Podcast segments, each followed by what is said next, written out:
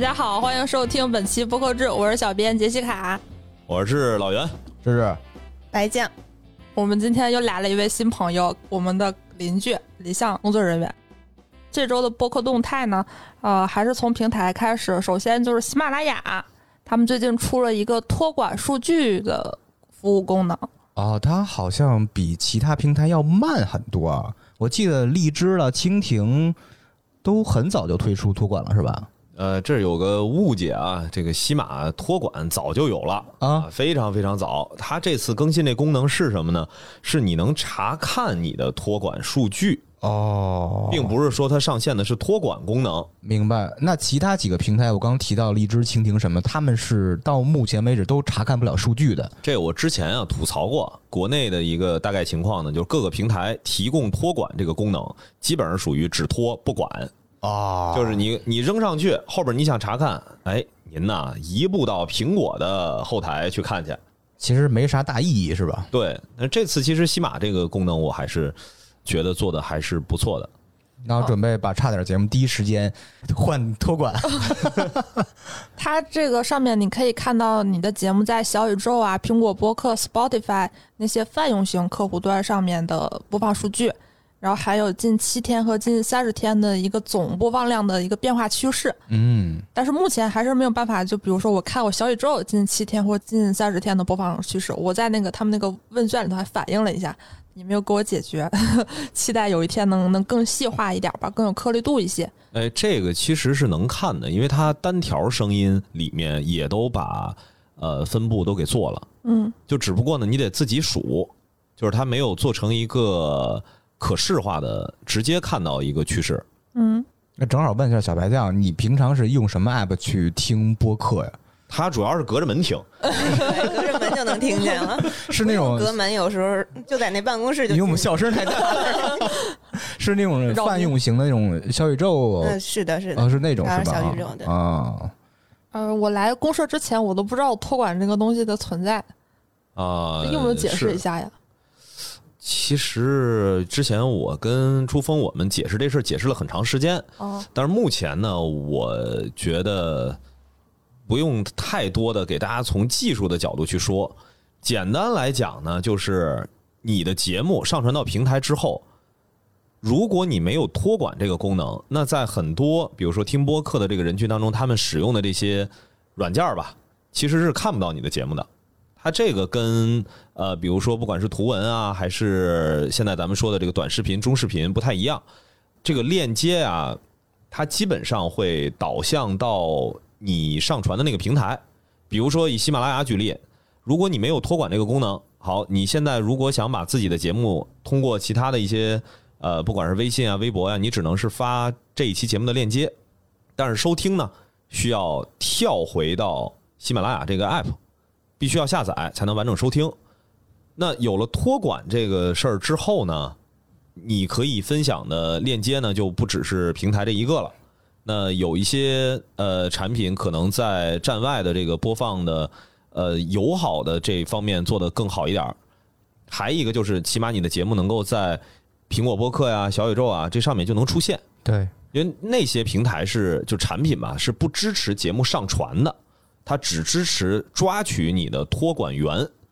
是不是听起来还是很复杂？哦，是，但但没关系，我是明白的。我我觉得大家重听几遍应该就懂了。 就是这段儿，就是记一下笔记，然后抠图你一这下。真是为了这个增长播放，真是呃还要不要补充一下？这个托管员不是一个职位， 是一个地址。对，然后下一个就比较好懂了，不用解释什么，就是荔枝推出了一个年度最强播客赛，在十二月一号到三十一号期间，他们会根据付费节目的购买人数决出年度最强播客和年度新锐播客。哎，这个事儿啊，似曾相识。哦，荔枝好像每年都搞吧？呃，付但费是这个不是吧？付费这个不是。哦，以前是二零一九年十二月那是一个做过这个事儿，哦，而且在当时呢还引发了一些小的波澜，为啥因呢？为当时啊，这个年度他们也是搞这个年度的这个大赛嘛，没有分任何的所谓的赛道，哦，就是把全站所有主播混在一块儿来比新人这个赛。没有机会出头，啊是这个呃，意思不是新人的问题，因为它最后的这个结果呢，是以购买的金额，还有就是当时好像也有所谓投票这一说，对，呃，但是主要就是你得购买，然后好像是买的权益不一样吧，因为具体细节记不清了。出现一什么问题呢？大量的违规内容，比如说我现在就给你录一段儿，就是九九九啊，我这张专辑一期节目卖九百九十九块钱，啊，你就想想吧，这里边这节目得是啥样的内容能吸引你下这单呢？那肯定是什么我们就不用在节目里说了，对吧？？嗯哎，你这个其实最后大家比的不是说你自己节目制作做的好不好，你在粉丝哦或者在看自谁己胆儿听大呗，是吧？，对那没啥意义了。对，所以在当时确确实实引发了一些小波澜，就是让呃我们现在在讲的这些播客创作者吧，内心很不爽，就你这是搞一什么呀？这个比赛，嗯，今年大概是一什么情况？他的这个呃，首先肯定是以前是没有针对节目付费的，好像是是吧？听你们这么说，然后今年是针对付费节目，而且不仅是对主播有这么个比赛，听众也能得到一定的福利，就是我买了一期节目，我就可以获得一张年度抽奖券，嗯，有机会抽到那个就是呃荔枝的那个金币，然后你可以在上面相当于抽钱，还有一些公仔什么的。你参加这个活动也不是纯支持主播，你自己也能得到一些福利吧。主播参与这个活动的话，如果排名比较靠前前十的话，基本都能得到激励金、给钱，还有给荣誉、给个奖牌，还有一些重点合作的广告机会。哦，但是我觉得这个听着有点像荔枝带着这些播客们，也有可能不是播客啊，嗯，进行一波年终的搂钱。这也不能这么 差不不多是，。如果刺激消费的话，我觉得这个咱们在商言商啊，这嗯没什么毛病。包括就是刚刚提到一九年那一次，那次也是比付费，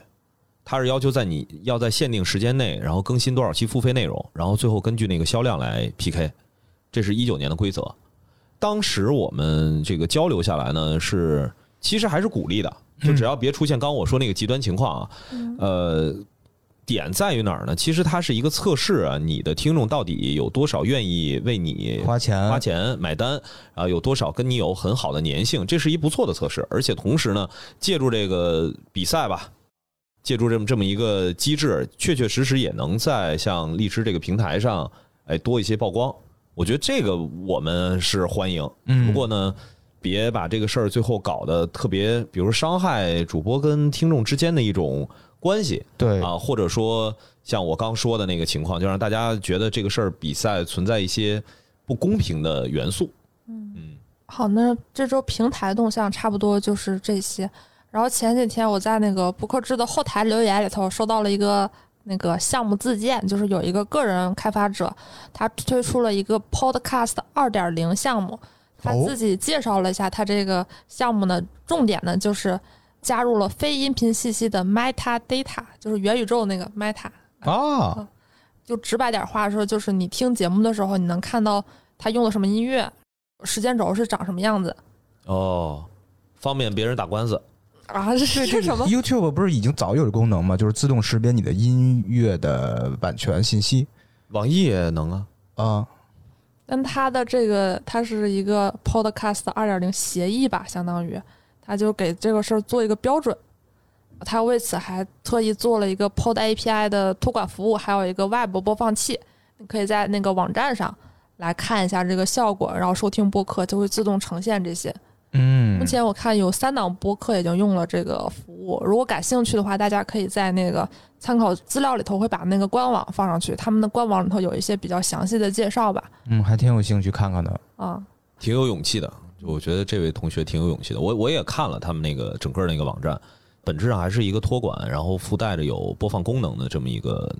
产品吧。对我看网站也做了备案，应该还是想好好呃合规的往前走吧。感兴趣的可以看一看。然后下一个呃就是每周推荐新播客，但这个也不能算是推荐，因为他们现在还没有正式上线。他们发布了一个节目预告，是喜马拉雅出品，JustPod 制作的职场音频综艺啊， 《职者叫见智职者见智对，第一个职是职业的职，最后一个智是智力的智。你真是方便听众 搜索呀。》，还有智者见智的第一个智换成职业的职呃，像我这种文化水平，应该就放弃这节目了。 我哪知道哪个吃啊？然后它这个 slogan 呢是深入都市社畜生活，然后形成职场研究报告，将研究进行综艺化制作。它节目上线之前进行了一定的征集，就是你在职场中有哪些想吐槽、不吐不快的事儿。看这个介绍呢，应该就是把你的话变成音频，然后和和一些主持人进行一个互动吧，大概是这个形式。是那个作者自己讲述，还是说发文字通过别人的嘴去讲？别人哦，呃，因为现在正式的节目应该还没发，我看是发了四期的小的这个应该叫什么呀？呃，预预告告吧。预热节目，对还不是最终形态。对，正式版到底会是什么样，我还真是呃，不能说期待吧，但是这个感受一下。嗯正好刚不是提到这事儿，我我还特意跟杰西卡说，我说在七个月前，TME 其实就已经做了一档他们定义下的一个叫音频综艺，叫《十八扇门》还是《十八扇窗》？十二扇窗吧，啊，十二扇哦，不是十八层地狱啊啊！对对对对对，十二十二，嗯，哎但是我特别好奇啊，呃我知道视频综艺节目是什么形式，大概是怎么个玩法。嗯，这个音频综艺我是第一次听说，怎么定义音频综艺呢？ 怎么定义综艺呢？对，就类似于综艺是到音频这儿应该是啥表现才算真正的音频综艺？我理解就是闲聊、谐星聊天会那种吧，有一定的策划，然后有比较规范的制作流程，我是这个理解。哦哎，小白酱平时看综艺吗？偶尔吧，非常偶尔。就是在你的认知里面，如果要是音频这种方式，然后做一档综艺节目，你觉得跟播客到底应该是有什么不一样的啊？我觉得可能更轻松一点儿，游戏性或者怎么着的吧。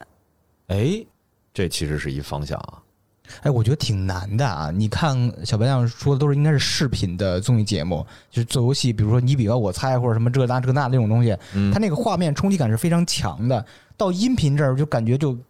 如果同样的游戏就会很绵软，体会不到现场的感觉。对你画我猜， 就是你说我猜可以什 么？哦，对啊，那没什么，对，所以说这个游戏开发上还有待说商榷，到底是应该什么形式哈？对，但就是是游戏像是综艺的其中一个分类，嗯对，而且是很经典的分类。最经典的代表是《快乐大本营》，花大本营做播客会有人愿意听吗？小白酱会想听吗？嗯 嗯，回答特别好啊！好，下一个，这个和我刚才说的有点连着的，就有点像我对音频综艺的理解吧。猫头鹰喜剧他们最近出了一个播客，叫《不开玩笑 Jokes Aside》，太有文嗯化了。这个猫头鹰喜剧可以简单介绍一下啊。哦，我具体不太了解，但我知道他们那个应该主理人是那个交大的沈岩，哦这个可能应该大家这比较这个熟悉听。说过，应该在单口喜剧或者说现在所谓的脱口秀这种类型里边儿，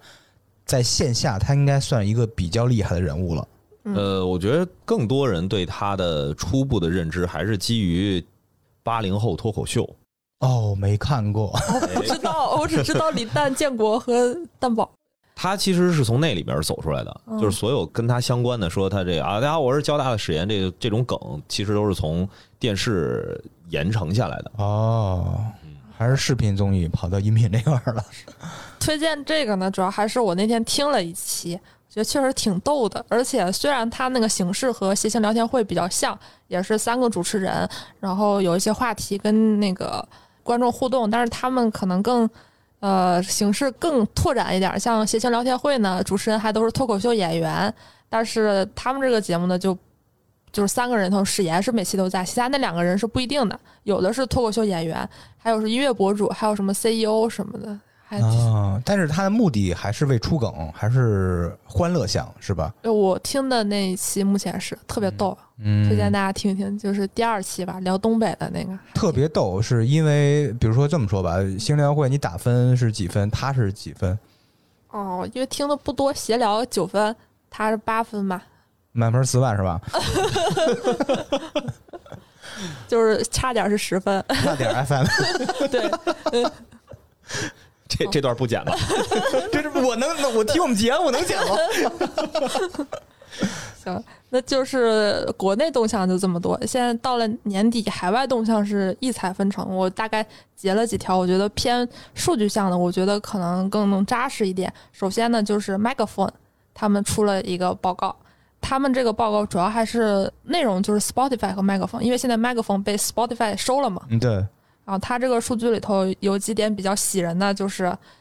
Spotify 听众收听播客的时间比一年前多了百分之七十八，哇，增长非常的那个吓人。然后还有一个我觉得比较值得说一说的是它的这个收听设备的增长，增长最多的呢是汽车，汽车算设备是吧？呃，车载算设备吧，就是收听的端应该就是在车上听，嗯嗯，增长了两千七百三十六。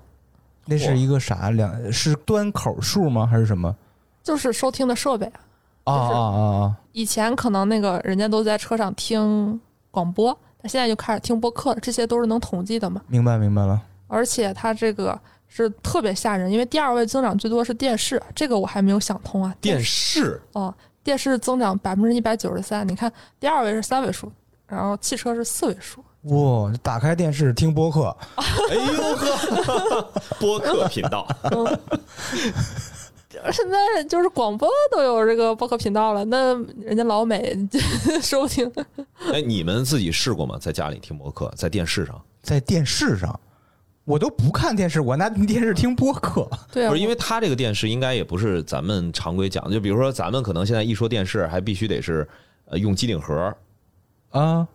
但我我说的就是说，你比如说像国内这些智能电视啊、小米盒的呀、哦什么天猫哦儿也可这能些，其实都算进来，因为本质上来说，就是在美国那边的话，它其实统计那个接口，就只要你这个东西最后是连到电视上面去播放，它其实都算。啊，它肯定不会说说是。呃，像咱们想的一样，就是闭路电视， 这个应该不会啊。 哦，也有可能就是，比如说一个老美在自己的客厅里坐着，窝在沙发里，杨爱同学，然后然后那电给 我视播放一些小老歌儿，就这就种。就类似于这种，他们是不是有可能就是智能电视占比很高？这我说一下，就是我不是特别惊讶这个事儿，因为我在家就拿电视 听，啊，你用啥听啊？用电视 听电视电视里面那个 app 现在是有蜻蜓，哦，然后有的能下，就是有一些是能用到喜马拉雅，就是也能覆盖到。但是很奇怪，我为我不理解你为什么在家，因为是你们家面积很小嘛，就是 电视声音全覆哎，盖不是到。这事儿很好理解啊，我用电视，我不用开手机。如果我现在是用手机在播放的话，那比如说别人给我发一条语音，哦，他那个播客是会断掉、暂停，然后先放对方给我发那个语音的呀。哦，所以你可以同时又听语音又听播客。对，我就我就真的是就拿它当平时咱家里头，比如说开个电视放个新闻联播，反正我也不看，在那儿听着。然后家里头现在我发现能这么干，我还真的是在这么在在 听。啊，新闻联播还是要 看。对，新闻联播肯定是看的 啊。行，下面还有一个数据，我觉得也挺有意思的，它是统计了一下这个不同国家的听众数增长，然后最多的呢竟然是意大利，意大利增长了百分之一百一，第二是法国增长了百分之三十，然后西班牙、澳大利亚都是百分之二十五左右，嗯，挺挺纳闷儿的，挺厉害的，其实。为什么是意大利呢？百思不得其解。他们是不是不让出门了，只能一边一边听一边？现在大家看不到这个芝芝的手势 啊，那脑补一下 啊，手比出七这个姿势。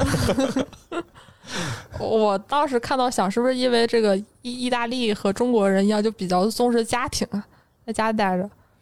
嗯，下边说。然后还有一个呃是 Megaphone，Megaphone 它上面的节目数量呢增长了百分之六十七，就总体哇来说，这个行业发展的速度还是很迅猛的。是呃，收听的设备啊，收听的人数啊，收听的、呃、增长什么的，哦，时间是节目内容也逐渐增多了吧？所以 Spotify 它这个报告最后也是说，他觉得播客未来前景无限，那肯定的，他每期都 这么说。就说现在是播客最好的时候，更好的时候呢，就是将来的播客。哎，嗯，下一条那个 Edison Research 他们发布了一个英国的收听报告，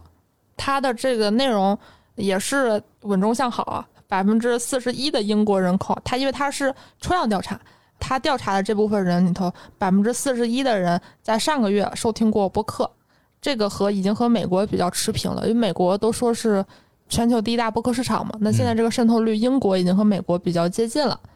而且英国人现在他们收听在线音频的习惯也是比较普及，这个肯定不是只在播客，就百分之七十五的人他们会每个月收听在线音频，百分之六十六的人会每周收听在线音频，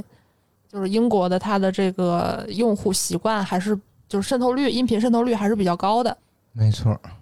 所以就是中国还是前景广阔。啊嗯，加油加油！之前发那个艾媒的报告好像是预计明年是六亿吧，啊反正都是一切向好嘛，嗯，对，就中国还是有很大的这个潜市力的场。潜力，对对对，然后还有一个呢是一个预告，就是之前报过的 IAB 的 Podcast App Front，相当于一个 IB 主办的播客行业峰会，基本上是呃我自己心中就是一年一度播客最大的事儿吧。他这时们候我觉得徐云佛在，可能说，咦，没带博客 公社，西西佛人不在，但是他的精神传播在播客 制、仙境之桥等 各个节目里是吧？嗯，可以。呃，他的这个只是发了个预告了，然后预计二零二二年五月十号到十二号会举行。它这个亮点呢是将会以虚拟的方式 （virtual），他们会为广告商和品牌商预览最新的播客创新，还会提供一些内容合作的机会。嗯嗯嗯，它这个其实是一年一度播客这个领域吧。然后国内其实不是个行业，所以没法说。起码在海外播客这个市场，它是每年最大的一次招商大会。对比的话，你可以对比成国内的这个央视每年的招商。 哦，呃，这个到时候我们肯定也会关注的。这就是本周的动态，然后我们聊聊本周的延伸话题。这个延伸话题也是根据刚才聊的那个史岩他们做的那个不开玩笑那个播客节目延伸的。就是最近我们播客制也在写一个专题，就是现在越来越多脱口秀演员来做播客了。大家有不知道有没有这个体感？那我收资料的时候，光今年出现的播客就有五六档，比如说什么一个听众站起来，索道喜剧。置顶聊天，正经八百。啊，正经爸爸确实跟咱们播公社录音棚录过很多期节目了，嗯，他们的风格也确实非常明显，那种非常欢乐的状态。但是另外你说的前三档节目我还没有呃机会听到，待会儿去搜一下。哦，哎，西坛路是去年的还是今年的？哎，七堂路还哎没有查证过，反正也挺新的，但可能没有那么新，因为我刚才提到那几个有几个都是这两个月的，嗯，包括那个什么牙签儿做的牙签吐槽局，硬核喜剧做的智丧研究所，嗯，对对对，伯伯就无聊斋的伯伯，就最近和英宁做了一个围炉白话，是和喜翻喜剧出的。哦啊，，喜翻喜剧还有一个喜翻电台喜番电台也经常来咱们播公社录音棚录音，啊，真的哦，他们的主理人叫杨梅。哦， 这是这 都没听过。然后效果，他们其实一直他们都做播客，但是今年出了一个什么效果编剧访谈中心，啊、之前是车间访谈就是这种形式是有什么变化吗？你说那个编辑什么中心？啊，还没没没听， 好，应该听起来有点像采访啊。好，待会儿得听。基本上那个我微不足道的观察，虽然我没都听，但我会看简介，就两种闲聊和一言不合。哦是吧？就因为单立人是最早，应该是最早吧，脱口秀做播客的。啊，这个你不用想，就是单立人儿啊，做播客呀、比他们自己成立单立人儿厂牌还早。对，稍微解释一下，就谐星聊天会是那种听众参与的，一言不合呢就是脱口秀演员访谈，嗯，差不多就是这两种形态吧。就是由此呢，我们就想聊一聊，就是你还期待哪些行业的人来做播客？啊，说了半天不是为了聊单口喜剧这个，哎就是喜有剧这事有儿，对有吧？聊的可以聊一聊，就不太懂嘛。没有还是还是回到这个行业吧，就是最嗯期待哪哪些行业进入？来， 芝芝，支大那我 爷，先说吧，我那个抛个玉哈， 抛玉引砖， 待会儿挨砖啊，你先抛砖引玉，快！ 真是抛玉引砖，你抛玉引砖砸死我呀！好吧 我其实呃用了大概十五秒到三十秒时间考虑这个问题了， 仔细想了一下，嗯，我还是特别期待在服务行业里的呃怎么说叫商务 KTV 的点歌服务员小姐姐们哦，进入这个赛道，就是播客这个赛道。为什么呢？我的理由是什么呢？因为他们很厉害，他们天南海北人都见，都聊，并且跟他们聊很开心，又花钱又灌酒的这那的。我觉得他每个人都是一个天生的做播客的好手。哦我特别期待他类似于那种做一档，呃比如说吐槽客人的，分享那个这个经历的一些老袁的眼里事儿啊 带着微笑， 想起很 多事儿啊了，不是我这脑子开始破听黄听着，我这我这听着怎么感觉呵就奔着吐槽我去了？没有没有没有没有，哎，我说吐槽客不要自己代入啊。常客，嗯常客这事儿单聊，哎，因为他跟咱们正常上班的时间是完全拧来的，他们是晚上，我也不是很熟悉啊，他应该是应该是晚上上班，凌晨呃三四点钟下班，我就特别好奇他们在这个工作时间段发生哪些有有趣的故事，嗯，并且在你休息的时候，你会选择做什么去排解？因为他肯定很多压力啊，嗯，这种肯定有蛮不讲理的客人，也有这种温文尔雅的客人，就我这种， 他不一蛮样不讲理，的嗯肯定有很很大压力，他需要排解。我猜想，我盲猜他会不会去其他的商务 KTV 去找男的点歌服务员去排解自己的压力，哎，就这当是客人。我看过那个徐彤一个叫《麦穗》吧，他一个纪录片儿，嗯，三部曲之一是吧？哎，我忘了，可能不叫这个名字。他确实主角就是你说的这个行业，然后嗯他真的会去，但是他是啊，啊，是会去那种找男性的，但而且他不会说自己是干什么的，就说自己是个女老板。哦，跟我想的一样，呃，徐彤导演把它以视频的形式展现出来，那未来音频就靠我了。 哦，是，啊，可以可以可芝以，芝所以就交这给个你芝了芝是期待呃娱乐产业下的这个服务的这个嗯，懂。人员，对吧？嗯好，那老袁你呢？啊，直直接跳我这儿来来， 吧，行，我这个期待是这交通运输相关的行业。举个例子啊，公交和地铁，哦，因为我了解很多的这个新媒体，然后甚至于很多的一些电影啊、综艺啊这些东西，其实都是比如上班路上或者坐公交也好，坐地铁也好，这个里面有大量的曝光的机会，人流又足够多。而且之前我也一直在想，我说什么样的场景下就是大家听播客就是特别自然呢？这是不是挤地铁的时候？挤地铁的时候，如果没有任何引导你，那可能你就平时听个歌，或者能把手机拿出来刷刷短视频啊，看看直播，看公众号什么的。那如果说我们现在，比如说公交跟地铁，他们能够出一些播客的内容，然后在自己已经有的这些媒体的曝光的位置上面，不管是那个电视啊，还是广告牌啊，能去推广一下。哎，告诉大家，你们在地铁上无聊的时候，你们可以听一听。你就设想一下，这个能是不是能让更多的人开始了解，能让更多人开始听？因为它的面儿太大了，每天对那人流上下班或者这那这那人太多了，特别就是受众筛选非常就会成功率高。对，就是你别说说他未来到底还会不会持续的订阅啊、收听，但是最起码这个直接接触呃用户的这个方式啊，或者说我们我们我们面对的那个人群，一上来其实就是精准的，没错哎在城市里头上下班的这些人，嗯，就这是我特别期待的，就是如果他们能够做，哪怕不是说他们官方做，比如说是跟播客来合作，对，跟播客公社合作哎，如果啊有有心的有。 哎啊。肯定有，咱们的听众是啥人都不是啥神人都有。 行，哎，这个小是我期待的。小嗯白酱呢？嗯，刚才反正一问这个问题，我脑子里第一反应的是就是桃色产业，啥叫桃色产业？这得让袁老师给你。啊，怎么又到我这儿 了？ 袁老师啥都懂 见多识广，什么是香港玩偶这种吗？啊？ 又是姐姐是 吗？但是我之后又想了一个， 嗯，就是男科大夫。哦，哦，对，我觉得这应该挺有意思的。然后因为是因为你永远接触不着吗？你都什么梗啊？其实吧，好多大夫其实都挺段子手的。然后他们有的时候，因为我之前好像在 B 站上看到过一个，就是类似的，好像有一个哎脱口喜剧演员他就是泌尿科的，是那个吗？脱口喜剧演员，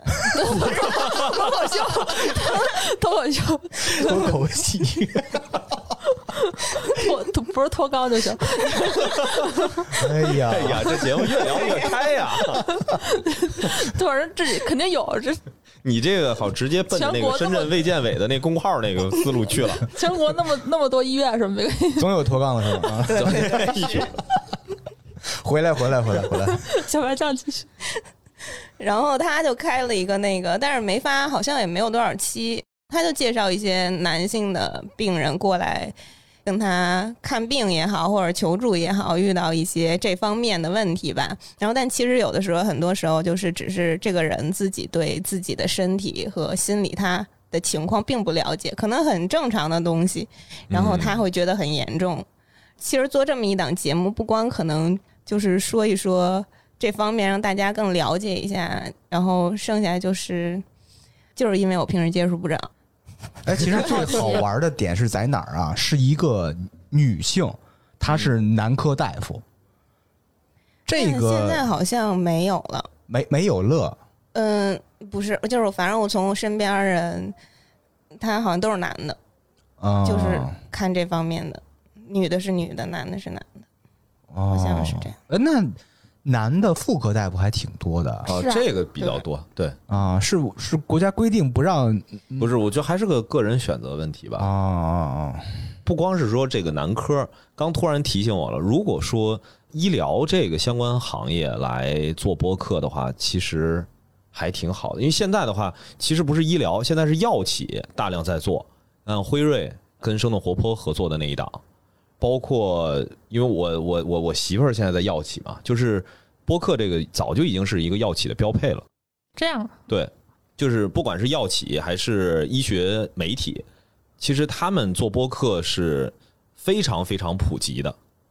因为你很多的大夫其实平时不太方便去，因为比如是不管是药企还是呃医学媒体，他们其实更多的时候看的这些信息的人是大夫啊、专家呀、这些人，就是他们觉得，哎，比如说他在问诊的时候或者是休息的时候，就那个时候他们眼睛很累，就是他们可能耳朵给空出来的时间相对会更多一些，所以这个其实，在整个呃医药这个行业里面发展的非常好。我觉得如果医疗也能拓展一下，我觉得这还挺，应该还是挺有意思的一个一个事儿，因为毕竟跟大家的生活息息相关嘛，比如说妇科大夫啊、男科大夫啊、肛肠科大夫 啊，还有什么医院推荐了？就每周新医院什么啊，这个什么挂号指南应该挺火的，挂号，好直男，就是哪个黄牛靠谱一点，哎呦我 不宣扬这种东西啊。挺有意思的。其实就是人生总要和这个打交道的嘛。哎，该你了，啊，我最期待刚才我想了想，就是 UP 主，就是 B 站上面的那些做视频的人，我其实特别期待他们能做播客吧，因为看节目的时候，他们大部分都会有一个垂直领域，就是你不知道这个人他具体经历过什么。呃比如说，我特别喜欢一个叫 Z 哥的讲球鞋的，但我很想知道他自己上学的时候经历过什么。他年纪很小就开了个广告公司，大四的时候，反正就这种很传奇的人生吧。但是他在节目都不太讲，因为和他的内容没什么关系。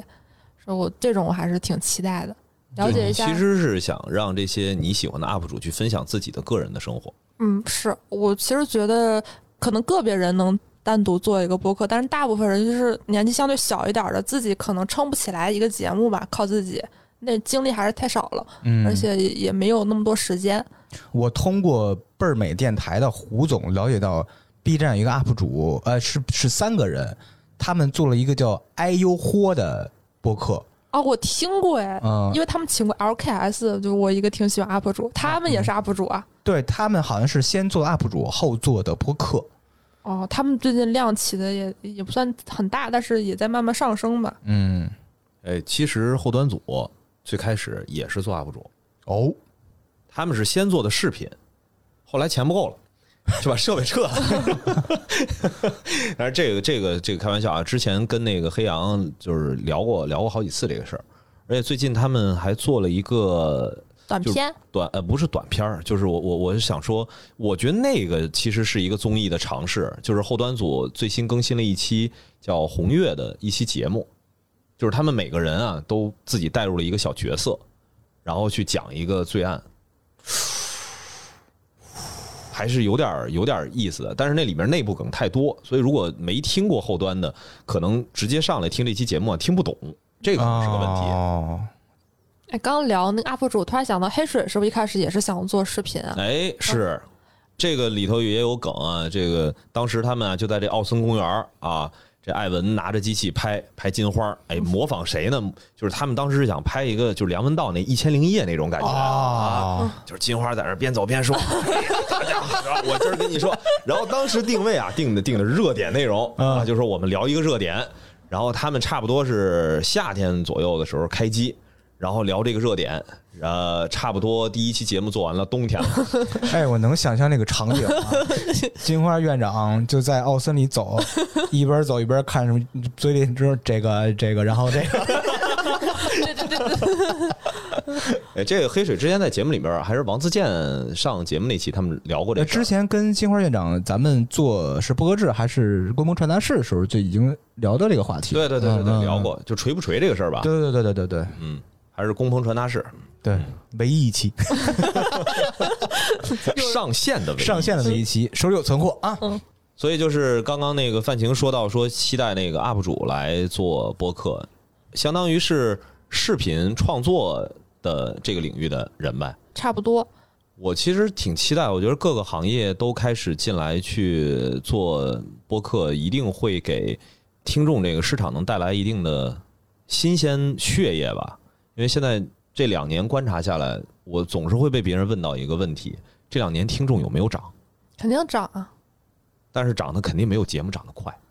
哦，这个如果你按这个增速百分比的话，那确实是。所以现在很多节目都面临一个问题，比如新节目越来越难获得订阅。咱先不说这个播放和曝光这个事儿，所以其实也是在这儿借着这个，咱们说各个行业都进来，能涌现一些新的听众，就是让大家也别那么着急吧，就是减少一点这个做播客看数据的上面的一些焦虑情绪。说的是我。嗯，昨天教了一天，老袁指导我这应该咋怎么看，你们书里确实不行。哎，然后呢，顺带着就把咱们今天呃新来这位朋友，咱们的好邻居稍微介绍一下，小白酱。就是我们啊，现在已经帮林相这边制作完成了有三期，对三期节目了。哎，这个新上线的节目呢，会挂在播客公社的这个账号下面啊，就跟这档播客制一样。这档节目叫什么呢？叫什么呢？叫什么呢？在等着 林相 FM，哇哦，太期待了！我简直就非常的投入，被他们的故事深深的吸引了，完全是不能自拔。是吧？每天都在剪，所以对对对，真难剪。你这哎，这还没上线呢，后期已经开始吐槽上了是吧？开玩笑，开开玩笑，开玩笑，特别顺畅，每个人的表达非常厉害，就是根本不用剪。 因为林下 FM 本身是呃定位在跟电影相关的这个主题，是的也算是咱播客公社这个下面以行业为分类，又多拓展出一个领域。哎，对，就是嗯这样。主要是电影吧，我们每一期几乎都差不多会以电影作为一个中心点，然后扩展出去一些其他的点，然后我们也会聊生活化一些问题，美食、玩儿、club 之类的音乐。嗯嗯没事都没事会没有事，。那个介绍这个咱们回头找有量的节目，你再好好推荐。好嘞 就咱们这几十个订阅吧，哦 嗯那我也得抓住。